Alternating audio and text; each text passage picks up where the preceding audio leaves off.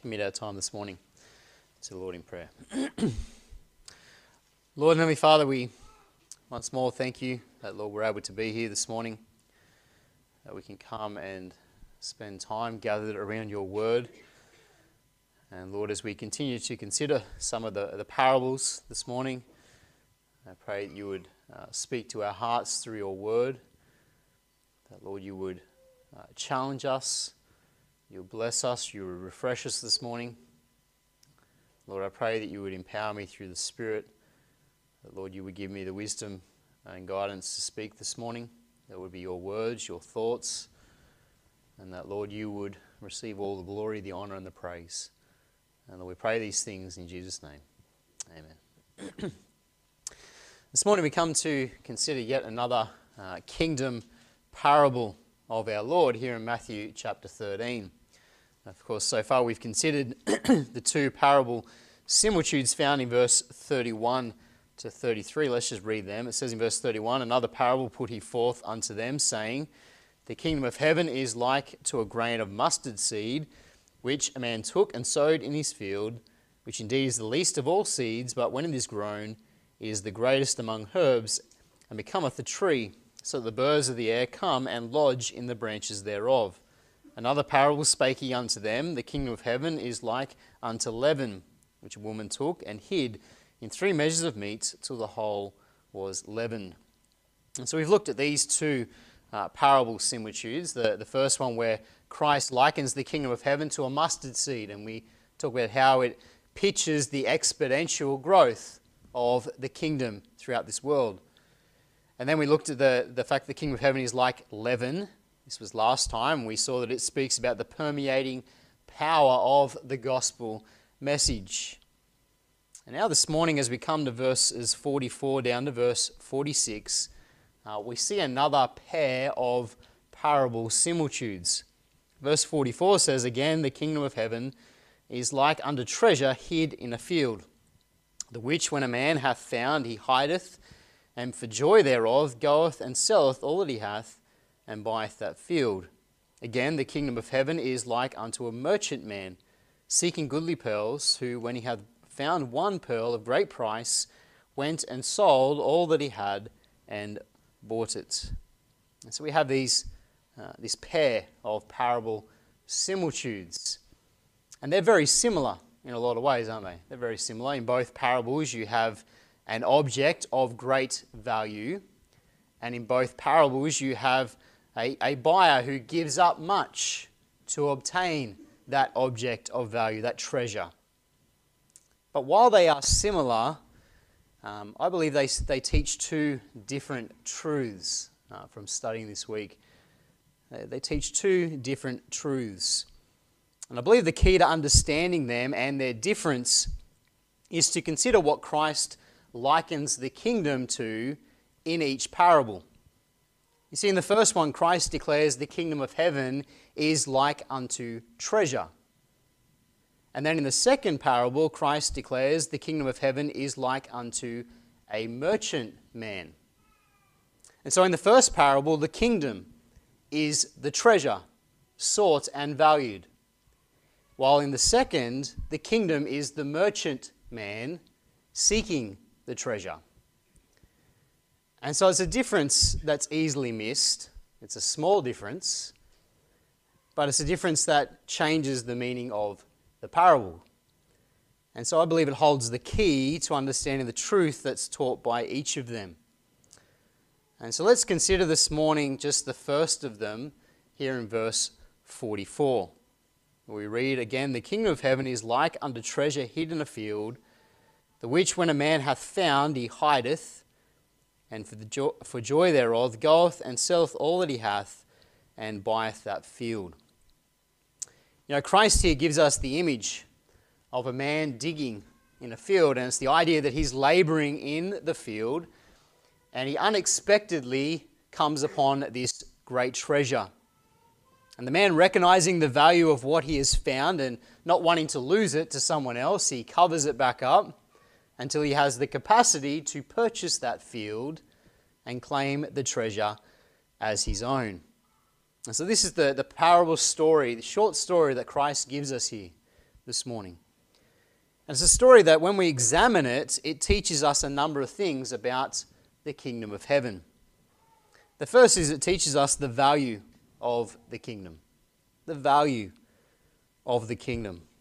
Read verse 44 again. It says, Again, the kingdom of heaven is like unto treasure hid in a field, the which when a man hath found, he hideth, and for the joy thereof goeth and selleth all that he hath, and buyeth that field. Now it's clear the very first thing the parable teaches to us is that the kingdom of heaven is of great value. Christ begins with the words there. He says, The kingdom of heaven is like unto treasure. Like unto treasure. Now, the Greek word translated treasure here means a deposit, wealth, or something precious. It speaks of anything that is deemed to be of great value under someone. And we've seen God, um, Christ use this word before in the parable concerning laying up treasure in heaven. Just go back to Matthew chapter 6.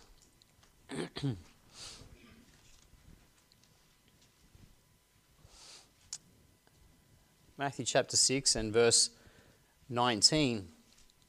It says, Lay not up for yourselves treasures upon earth, where moth and rust doth corrupt, and where thieves break through and steal, but lay up for yourselves treasures in heaven, where neither moth nor rust doth corrupt, and where thieves do not break through nor steal. For where your treasure is, there will your heart be also. So here we see Christ use this same word, this word treasure. And Christ here uses it to speak about what we value most in life.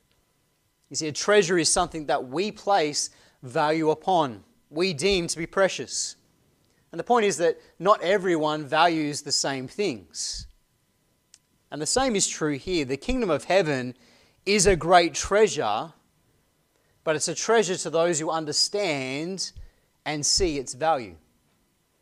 You see, for instance, the unsaved do not see the kingdom of heaven as a treasure, do they? They don't see the kingdom of heaven as a treasure. They do not value the things of heaven. Instead, they place great value upon the things of this, this world, the temporal pleasures of life. You know, to them, houses, land, fun, the physical pleasures, the sinful pleasures of life are far more valuable than the things of heaven, than the spiritual. You see, man treasures the earthly. But although man doesn't value it, Christ declares that the kingdom of heaven is the most valuable treasure of them all.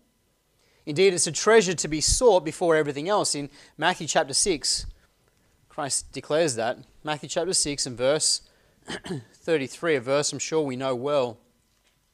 Christ says, But seek ye first the kingdom of God and his righteousness, and all these things shall be added unto you. Christ says to seek first the kingdom of God, the kingdom of heaven. Christ makes it clear that the kingdom is of immense value, so much so that it should be before everything else. It's the thing we should seek after. The kingdom is valuable, of course, because of the spiritual blessings, isn't it? That's why it's valuable, because of the spiritual blessings that it bestows upon those who are part of the kingdom. Butler writes this he says, being part of the divine kingdom will result in eternal blessings. It is the greatest of all kingdoms, and it blesses its subjects more than any kingdom does. Hence, it should be the number one priority in the lives of mankind. You see, the eternal blessings of the kingdom to those who are its subjects makes it a treasure of immense value, far more valuable than anything else. But it's valuable to those who find it. And so that leads us, secondly, to consider this morning the hidden nature of the kingdom. We talked about the value of the kingdom, and now we see the hidden nature of the kingdom. Verse 44 again, it says, Again, the kingdom of heaven is like unto treasure hid in a field. So, the second thing that Christ declares about the kingdom is that it's a treasure that's hidden. It's like treasure hid in a field. You see, this is the reason that unsaved man sees no value in the kingdom of heaven. because to them it is a hidden treasure. In other words, spiritual truths are hidden from the unsaved, from the unspiritual man. Now, the Apostle Paul, he speaks about this in 1 Corinthians chapter 2. Let's turn over there. 1 Corinthians chapter 2.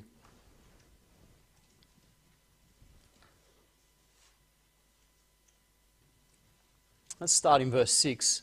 1 Corinthians 2 and verse 6. It says, Howbeit we speak wisdom among them that are perfect, yet not the wisdom of this world, nor of the princes of this world that come to naught. But we speak the wisdom of God in a mystery, even the hidden wisdom, which God ordained before the world unto our glory, which none of the princes of this world knew, for had they known it, they would have, uh, sorry, they would not have crucified the Lord of glory. But as it is written, Eye hath not seen, nor ear heard, neither hath entered into the heart of man the things which God hath prepared for them that love him. But God hath revealed them unto us by his Spirit. For the Spirit searcheth all things, yea, the deep things of God. For what man knoweth the things of man, save the Spirit of man which is in him? Even so, the things of God knoweth no man, but the Spirit of God. Now we have received not the Spirit of the world, but the Spirit which is of God, that we might know the things that are freely given to us of God. Which things also we speak, not in the words which man's wisdom teacheth, but which the Holy Ghost teacheth, comparing spiritual things with spiritual. But the natural man receiveth not the things of the Spirit of God, for they are foolishness unto him. Neither can he know them, because they are spiritually discerned. But he that is spiritual judgeth all things, yet he himself is judged of no man. For we have known the mind of the Lord, that he may instruct him, but we have the mind of Christ. You know, Paul here speaks extensively about the natural man, or if you like, the one who lives as if there's nothing beyond the physical realm. There's nothing after this life. They live for the physical. The natural man, Paul says, doesn't understand the wisdom of God. They don't understand heavenly things. It's hidden wisdom, it's hidden from them. And it must be revealed by the Spirit. Let's just read from verse 7 again. It says, But we speak the wisdom of God in a mystery, even the hidden wisdom which God ordained before the world unto our glory, which none of the princes of this world knew, for had they known it, they would not have crucified the Lord of glory. But as it is written, Eye hath not seen, nor ear heard, neither hath entered into the heart of man the things which God hath prepared for them that love him. And then verse 10 says, But God hath revealed them unto us by his Spirit. The Spirit teacheth us all things, yea, the deep things of God. And so the natural man here, Paul says, the natural man cannot understand the wisdom of God. Cannot understand the wisdom of God. And because they cannot understand it, because they only have earthly wisdom, the natural man sees no value in the things of heaven, no value in the eternal. You know, verse 14 tells us there that the natural man considers spiritual things to be nothing but foolishness. Verse 14, but the natural man receiveth not the things of the Spirit of God for they are foolishness unto him. Neither can he know them, because they are spiritually discerned. You see, the natural man cannot understand the spiritual things of God. Without the Spirit of God, they can't understand spiritual truth. It's hidden from them. They see no value in it, they see no treasure. To them, it's foolishness or worthless. You know, this is especially true of the gospel message, isn't it? 1 Corinthians chapter 1 verse 18 says, For the preaching of the cross is to them that perish foolishness, but unto us which are saved it is the power of God. It's sad, but for the natural man, for those who reject Christ, the preaching of the gospel is foolish. They mock, they laugh at the truth, they see it to be worthless. And you know, the devil works hard to keep men in that state, doesn't he? He works hard to keep men blind to the truth, keep the wisdom of God hidden from them. 2 Corinthians 4, we know the verse, 2 Corinthians 4, verse 4. 2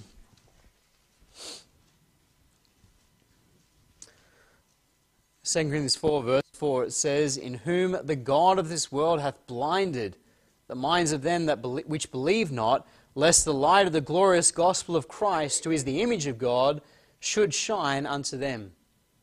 The devil wants to keep men in this, this, state, this state.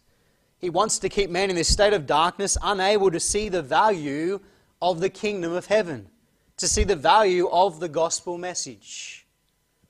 And so the kingdom of heaven is indeed like a hidden treasure in a field. It's a hidden treasure, it's hidden from the natural man. We need special illumination from the Spirit in order to understand and perceive the value of the kingdom of heaven. And that brings us, thirdly, this morning to consider the finding of the kingdom. The finding of the kingdom. We've talked about the value of the kingdom, we've talked about the hidden nature of the kingdom. And now, thirdly, we see the finding of the kingdom. Look in verse 44 again of Matthew 13. It says again, The kingdom of heaven is like unto treasure hid in a field, the which when a man hath found, he hideth, and for joy thereof goeth and selleth all that he hath, and buyeth that field. Next, in the parable story here, we see that a man finds the treasure. And then he proceeds to hide it until he has the capacity to purchase the field. We read there the words, Christ says, the which, talking about the treasure, the which when a man hath found, he hideth. Now, in this statement, there are two important details revealed unto us about someone who finds the kingdom of heaven. The first is seen in the word found. Now, the word found here reveals to us the providential hand of God in discovering the kingdom. You see, the word used here means to find something either, either with pre- previous search or without it. So it can mean either. You can talk about finding something because you've been searching for it, or it can mean you found it without looking for it, you stumbled upon it. And it depends on the context. And when we consider the context here, the parable story, we see that the finding of the treasure here is not because the man is out looking for it. Okay, he's not out in the field digging for buried treasure. He's in the field laboring. And he stumbles upon the treasure. He stumbles upon it. It's a providential discovery. And this speaks to us of the providence of God, or the grace of God, if you like. The grace of God in revealing spiritual truth unto us. Now, we spoke about the fact that the natural man doesn't value the kingdom doesn't see it as a treasure, it's hidden from them, it's foolishness. And you know, this was the state that we were all in before salvation. It's the state we're all in. But God, in His grace, has opened our eyes to see the truth. God, in His grace, has brought us to see who He is and to understand our need of the Saviour. It's a work of the Spirit within our hearts, without which we would never find or understand the truth. We would never find the kingdom, the treasure. In John chapter 16, Christ speaks about the fact that the Holy Spirit was sent for this very purpose. John chapter 16.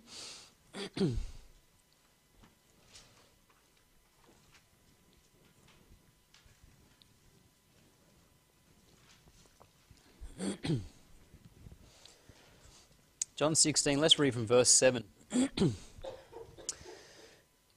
says, but, but because I have said these things unto you, sorrow not, sorry, thought it was in the wrong verse. But because I said, have said these things unto you, sorrow hath filled your heart. Nevertheless, I tell you the truth. It is expedient for you that I go away. For if I go not away, the Comforter will not come unto you. But if I depart, I will send him unto you. And when he is come, he will reprove the world of sin, and of righteousness, and of judgment of sin because they believe not on me, of righteousness because I go to my Father and you see me no more, of judgment because the prince of this world is judged. You know, Christ here speaks about the Holy Spirit coming. And the Holy Spirit coming to convince the world of our need. Convict man of our need. In verse 8, we see the Holy Spirit has come to reprove the world of sin.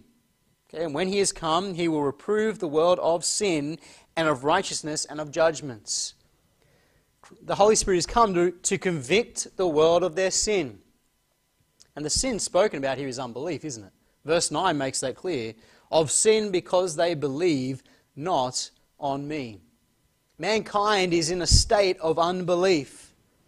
And it's only the gospel message It's only as it is preached and the Spirit works in the hearts of men that men are brought to see their need of salvation and come to Christ in faith.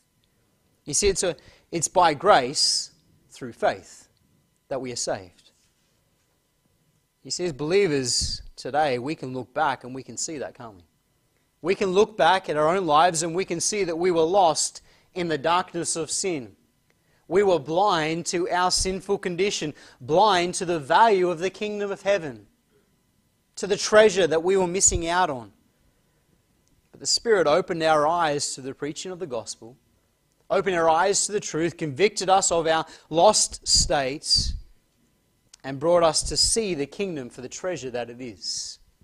It's by God's grace that we found the treasure, the kingdom of heaven. And in the parable, we then see that the man, upon finding this great treasure, what does he do? He immediately hides it again. Verse 44 there. It says again, The kingdom of heaven is like unto treasure hid in a field, the which when a man hath found, he hideth, and for the joy thereof goeth and selleth all that he hath, and buyeth that field. When the man has found it, he hideth it. He hides it again. See, the man, when he sees this great treasure, when he finds it, the man immediately knows the great value of what he has found. So much so that he immediately acts to protect his find. That's the idea here. He acts to protect the find. He covers up the treasure so that no one else could claim it before him, could take it from him. Now, we could sit here this morning and discuss the the man's actions and discuss how they were dishonest. You know, he wasn't in his own field, he was laboring in someone else's field. He should have informed the owner of the field that he found this great treasure. He should have been honest. But it's important for us not to get distracted here, okay? Because the parable is not teaching us a lesson on ethics. The parable is teaching us about the kingdom and how to value the kingdom. Butler writes this ethically, the conduct of the man is hiding the tre- sorry, in hiding the treasure was not commendable. But the parable is not dealing with ethics, but rather with the value placed on the treasure. The hiding by the man is simply to show that the man realized what he had found was of great value and did not want to lose it.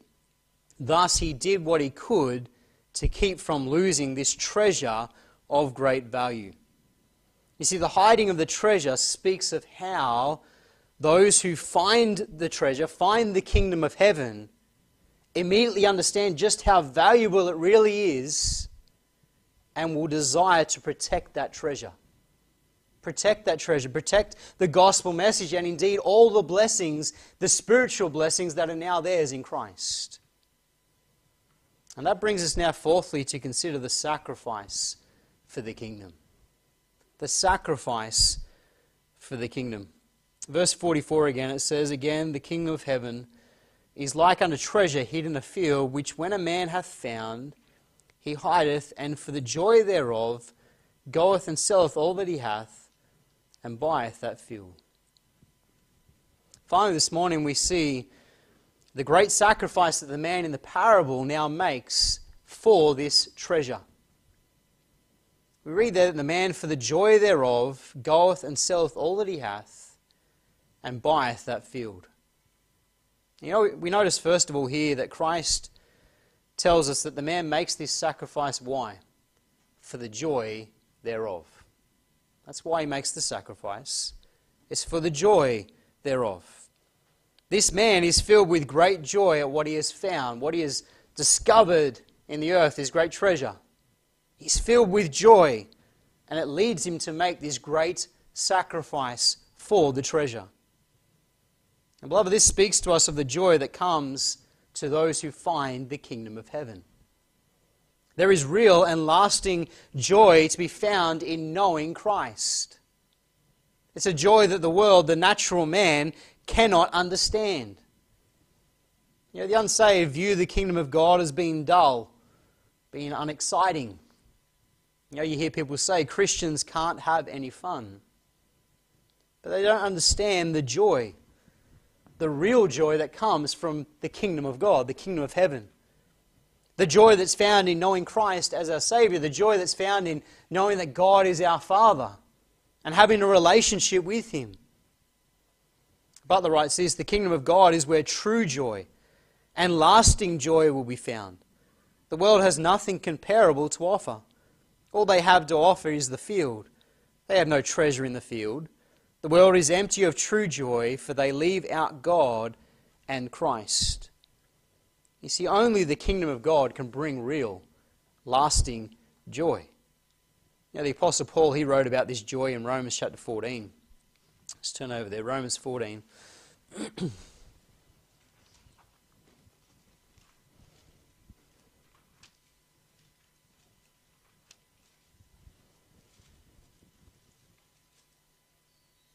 Romans 14, verse 17, it says, For the kingdom of God is not meat and drink, but righteousness and peace and joy in the Holy Ghost.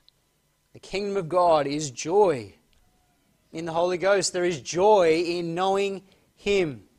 It's the joy of the Holy Ghost. It's the joy that He produces within our hearts because we're now part of that spiritual kingdom. You know, the world spends all of its time seeking the pleasures of this world, and they never find real lasting joy. You know, Hebrews 11, verse 25 tells us the pleasures of sin are but for a season. They don't last, they're shallow, they're hollow. And in fact, sin only brings pain and despair. But there is real, lasting joy in the kingdom of heaven. This great treasure that's ours through Christ. And in the parable, we see that for the joy of the treasure, the man now sacrifices all to purchase that field where the treasure is located. Verse 44 again, let's read it one more time. And the kingdom of heaven is like unto treasure hid in a field, the which when a man hath found, he hideth, and for for joy thereof goeth and selleth all that he hath, and buyeth that field. This man is so overcome with joy at what he has found, filled with rejoicing at this great treasure, that he goes and he sells everything that he possesses so that he might have this one treasure and enjoy it fully. You see, the man knew this, that this sacrifice was worth it, didn't he? He knew the sacrifice was worth it. And, beloved, this final part of the parable speaks to us of the sacrifice that we ought to be willing to make for the kingdom of God. For this great treasure that God in His grace has allowed us to find, that has brought great joy and rejoicing to our hearts, how much are we willing to give up for that kingdom of heaven, that treasure? That's what this speaks to us about the sacrifice that we should be willing to make for this treasure that brings real and lasting joy. Now, let's not get confused here. The final part of the parable is not teaching us that we can purchase salvation. We know that. Salvation is not something for sale. Know, no amount of effort, no amount of sacrifice on our part will obtain the kingdom of heaven. Salvation is by grace through faith, as we said earlier. And so the final part of the t- parable teaches us how to value the kingdom, how to value the things of the Lord. You see, we should value the kingdom above everything else, so much so that, like the man in the parable, we're willing to sacrifice all for the kingdom of God, sacrifice all for the heavenly. You know, we can look through the Word of God and we can see many examples of men and women who valued the kingdom and sacrificed all for the kingdom, sacrificed all for the gospel message. You know, for instance, Stephen, stoned to death for the sake of the kingdom. Let's read Acts chapter 7.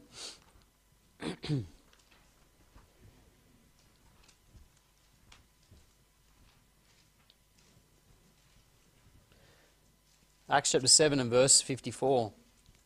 It says, When they heard these things, they were cut to the heart, and they gnashed on him with their teeth. But he, being full of the Holy Ghost, looked up steadfastly into heaven and saw the glory of God and Jesus standing on the right hand of God and said, Behold, I see the heavens open, and the Son of Man standing on the right hand of God. And they cried out with a loud voice and stopped their ears and ran upon him with one accord and cast him out of the city and stoned him. And the witnesses laid down their clothes at a young man's feet whose name was Saul. And they stoned Stephen, calling upon God and saying, Lord Jesus, receive my spirit. And he kneeled down and cried out with a loud, loud voice, Lord, lay not this sin to their charge. And when he had said this, he fell asleep. We know the story well. Stephen gave his life for the kingdom of heaven. Why? Because he valued the heavenly. He, he knew it was of far greater value than anything here on earth, even greater than the value of his life. He knew how to value the kingdom. He sought first the kingdom of God, and it was this that led him to give up his life, give up all for Christ. The Apostle Paul, he had the same attitude. Go to Philippians 3 with me.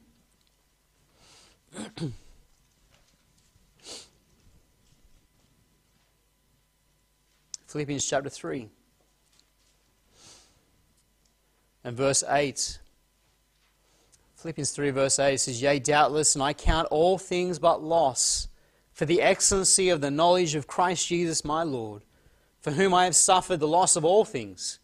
I do count them but dung that I may win Christ, and be found in him, not having mine own righteousness, which is of the law, but that which is through the faith of Christ, the righteousness which is of God by faith, that I may know him, and the power of his resurrection, and the fellowship of his sufferings, be made conformable unto his death, if by any means I may attain unto the resurrection of the dead. And the Apostle Paul, he understood too the value of the kingdom of heaven. He counted all things in this world but loss, as worthless, as dung. And instead, he set his affection upon things above. And Paul was willing to suffer all, he says, for Christ, for the kingdom of God. Again, he understood how to value the eternal. He understood it was, it was of far more value than anything here on earth. And, beloved, that really is the challenge from the parable this morning how much do we value the kingdom of heaven today? This wonderful, glorious treasure that by God's grace we have found has brought great joy to our hearts. How much are we willing to give up for Christ, for the kingdom of heaven? You see, Christ taught us to seek first the kingdom of God. And, beloved, that means putting Him first, doesn't it? That means being willing to give up all for Christ. In Luke chapter 9, Christ speaks about being willing to lose even our life for his sake. Let's just read that. Luke chapter 9.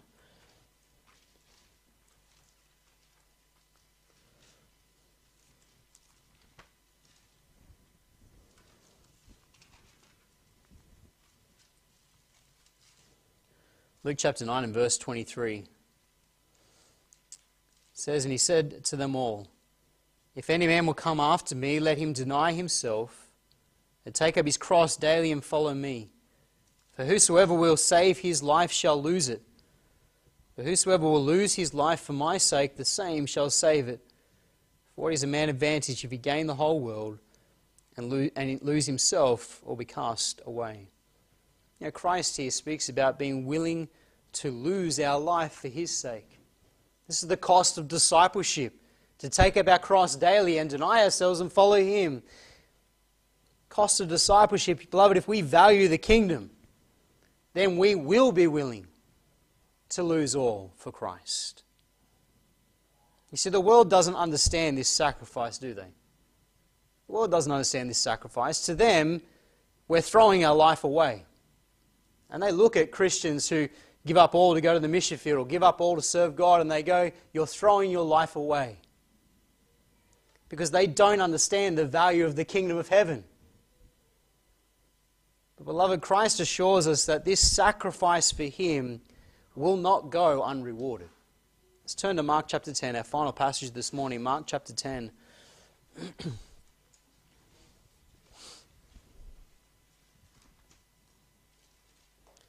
In Mark 10 and verse 28, says, Then Peter began to say unto him, Lo, we have left all and have followed thee. And Jesus answered and said, Verily I say unto you, there is no man that hath left his house, left house, or brethren, or sisters, or father, or mother, or wife, or children, or lands, for my sake and the gospel's, but he shall receive an hundredfold now in this time houses and brethren and sisters and mothers and children, and lands with, with persecutions, and in the world to come, eternal life. Christ makes it clear that no matter what we give up for him, we can't give up more than he'll give back to us. We cannot outgive God, can we? It will be worth it all. You see, God sees any sacrifice that we make for him, and he will reward his people in heaven one day. He will not fail us. Beloved, the kingdom of heaven is a treasure. And it's a treasure worth sacrificing for. Let's close in a word of prayer. Lord and Heavenly Father, we thank you for your word this morning. And Lord, we thank you so much for this wonderful treasure that we have through Christ eternal life, relationship with you, this joy that only comes through knowing you. Lord, may you help us to value the kingdom like we ought. Lord, help us to put you first, to seek first the kingdom of God each and every day, to be willing to sacrifice for you. Lord, work in our hearts, we pray. In Jesus' name.